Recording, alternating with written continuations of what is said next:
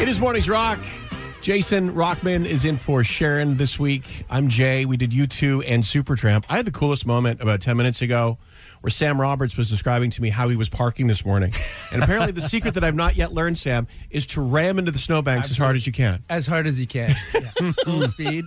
It's a recipe. It's kind of like me coming into the studio yesterday. I just rammed into the door as hard as I could. You can't care about whether you're going to get back out again. Right. It's so true. It's a mindset. It's a one way mindset. What is important is that you got to get parked And you'll deal with it later. because we got to get in. We got to get on show, Yeah, man. exactly. So how you doing, brother? I'm doing well, thanks. You know, nice to be back on morning radio here. Trying to, right? yeah, get back in the rhythm. Is is it not nice to because all that stuff that happened for that couple of years? Does it not feel like it was yesterday and ten years ago all at the same time? Yeah, it's this weird sort of nebulous, Yeah. like, unknown period in our lives. We're like, I'm not even sure if that actually happened, but Yeah.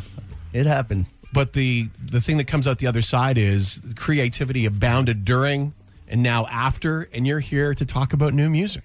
Yeah, which feels really great because you know we've been sort of holding on to it for ourse- uh, to ourselves for all this time, and there's nothing quite like having a new song to to You- share, especially with your hometown. You know, Yeah. You gave a great analogy before of, of what it was like to sit on an album. Can you share that with everyone? Yeah. Well, I, I referred to it as sort of like a penguin sitting on an egg for, for a really, really long time. Not that I know what that feels like, but I sort of spiritually do now. You know. You know what else is coming back to Sam? Realizing that anything you say in front of radio people can be used against you on the air. That's already two. I'm like, yeah. did there was one other thing you said, but I'm not going to repeat it because I know you've got to something eat. about where a body was buried. oh God, get me out of here. So listen, what we want to do is we, we want to get into the song right away so that everybody can hear it because they've been calling us and texting us all morning about it. So tell us quickly ab- about Picture of Love.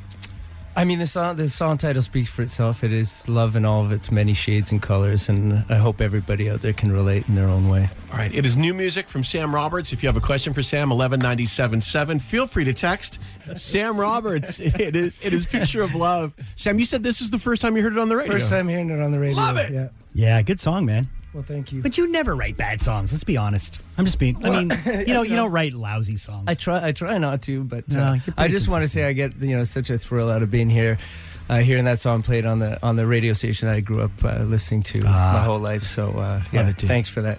So when you think about you know growing up listening to CHOM because I'm I'm the new guy around here, and so many people that, that write me or, or, mm-hmm. or stop me when I'm out, like at a hockey game or whatever, like, dude, I've been listening to CHOM for so long. Mm-hmm. I listen with my dad in the car. I, I got into my dad's business. I took over the business. Now my son listens in the car with me. Now that you have kids of your own, you must have like so many memories of this place. Yeah, I mean, and it, it does become sort of multi-layered and multi-generational, and exactly like you said. I remember my dad driving me to hockey practice and soccer practice. We'd be listening to Showman in the morning, and then, you know, now I'm passing along, teaching my kids about you know Supertramp and Right. uh, like, oh yeah, you got to listen to this one, or you know, If you like that, you're gonna have to listen to this. exactly, So, Right. Yeah. Let me let me ask you a, a sort of a sort of a, a little bit of a musical nerd question. So often I've talked with artists and, and they've said, you know, if I had it to do all over again, I might have changed something about one of my songs because whenever I hear it, I hear it differently, and I always find that strange because we as fans hear your music and we're like, that's all we've ever wanted it to be. Has mm-hmm. there ever been a song that in retrospect you're like, I would have changed a guitar sound or a drum sound or a vocal sound? Yeah, I'm, and you know it's funny because just even listening to a new song, I'm still very much in that process of this sort of microscope effect right mm-hmm. now, where everything is just I can't hear the whole thing. All I hear are the details mm. still. So there hasn't been a song that I've ever recorded where I didn't want to change everything at, for for a time. Right. But then you sort of realize that as as years go by. You start to hear it the way you know. Hopefully, everybody else hears it, which is you know you see the the forest and not looking at the trees necessarily. So, uh, yeah, it's it's one of those strange things about making and recording music.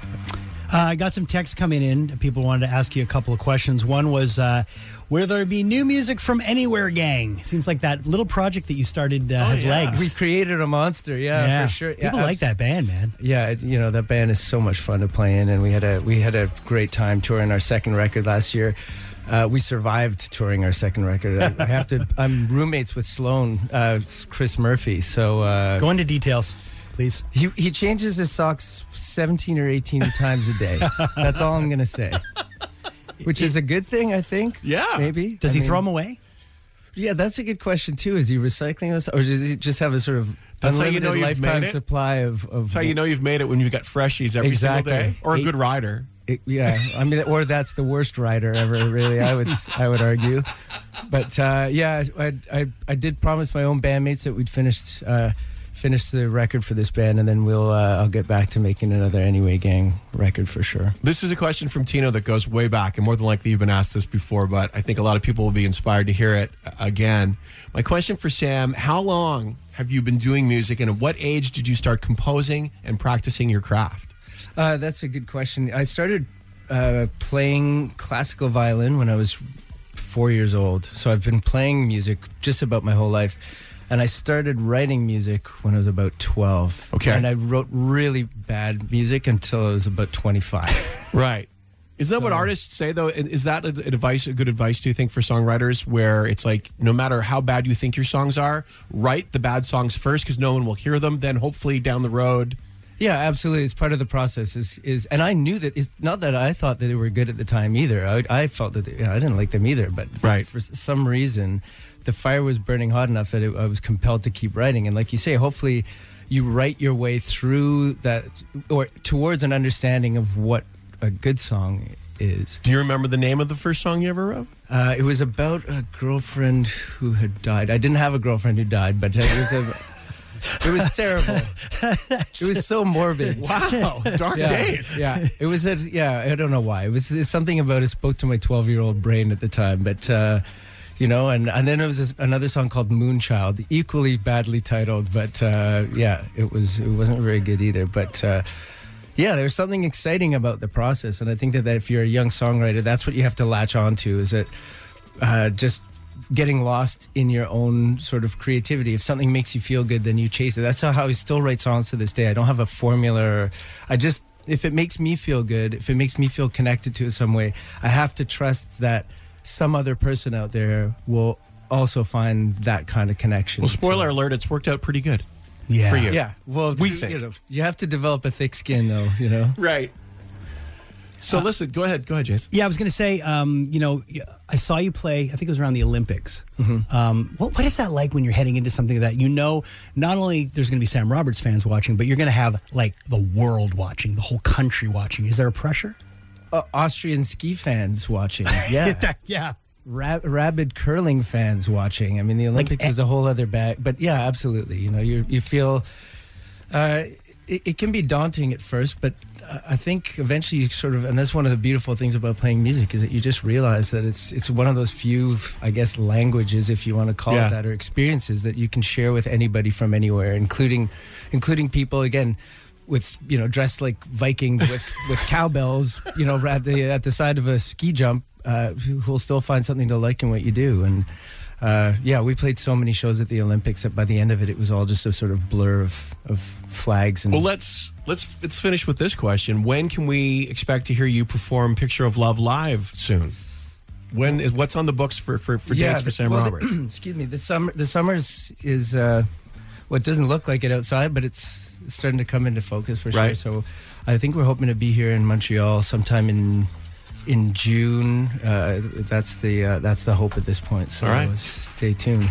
"Picture of Love" is the new single from Sam Roberts. We love it. Feel free to request it at eleven ninety seven seven. I'm sure you'll hear it a little bit longer, a little bit later on today. Thanks again for coming in, man. Thank you. Thanks for the cappuccino, guys. This Anytime. Thanks for the parking tips.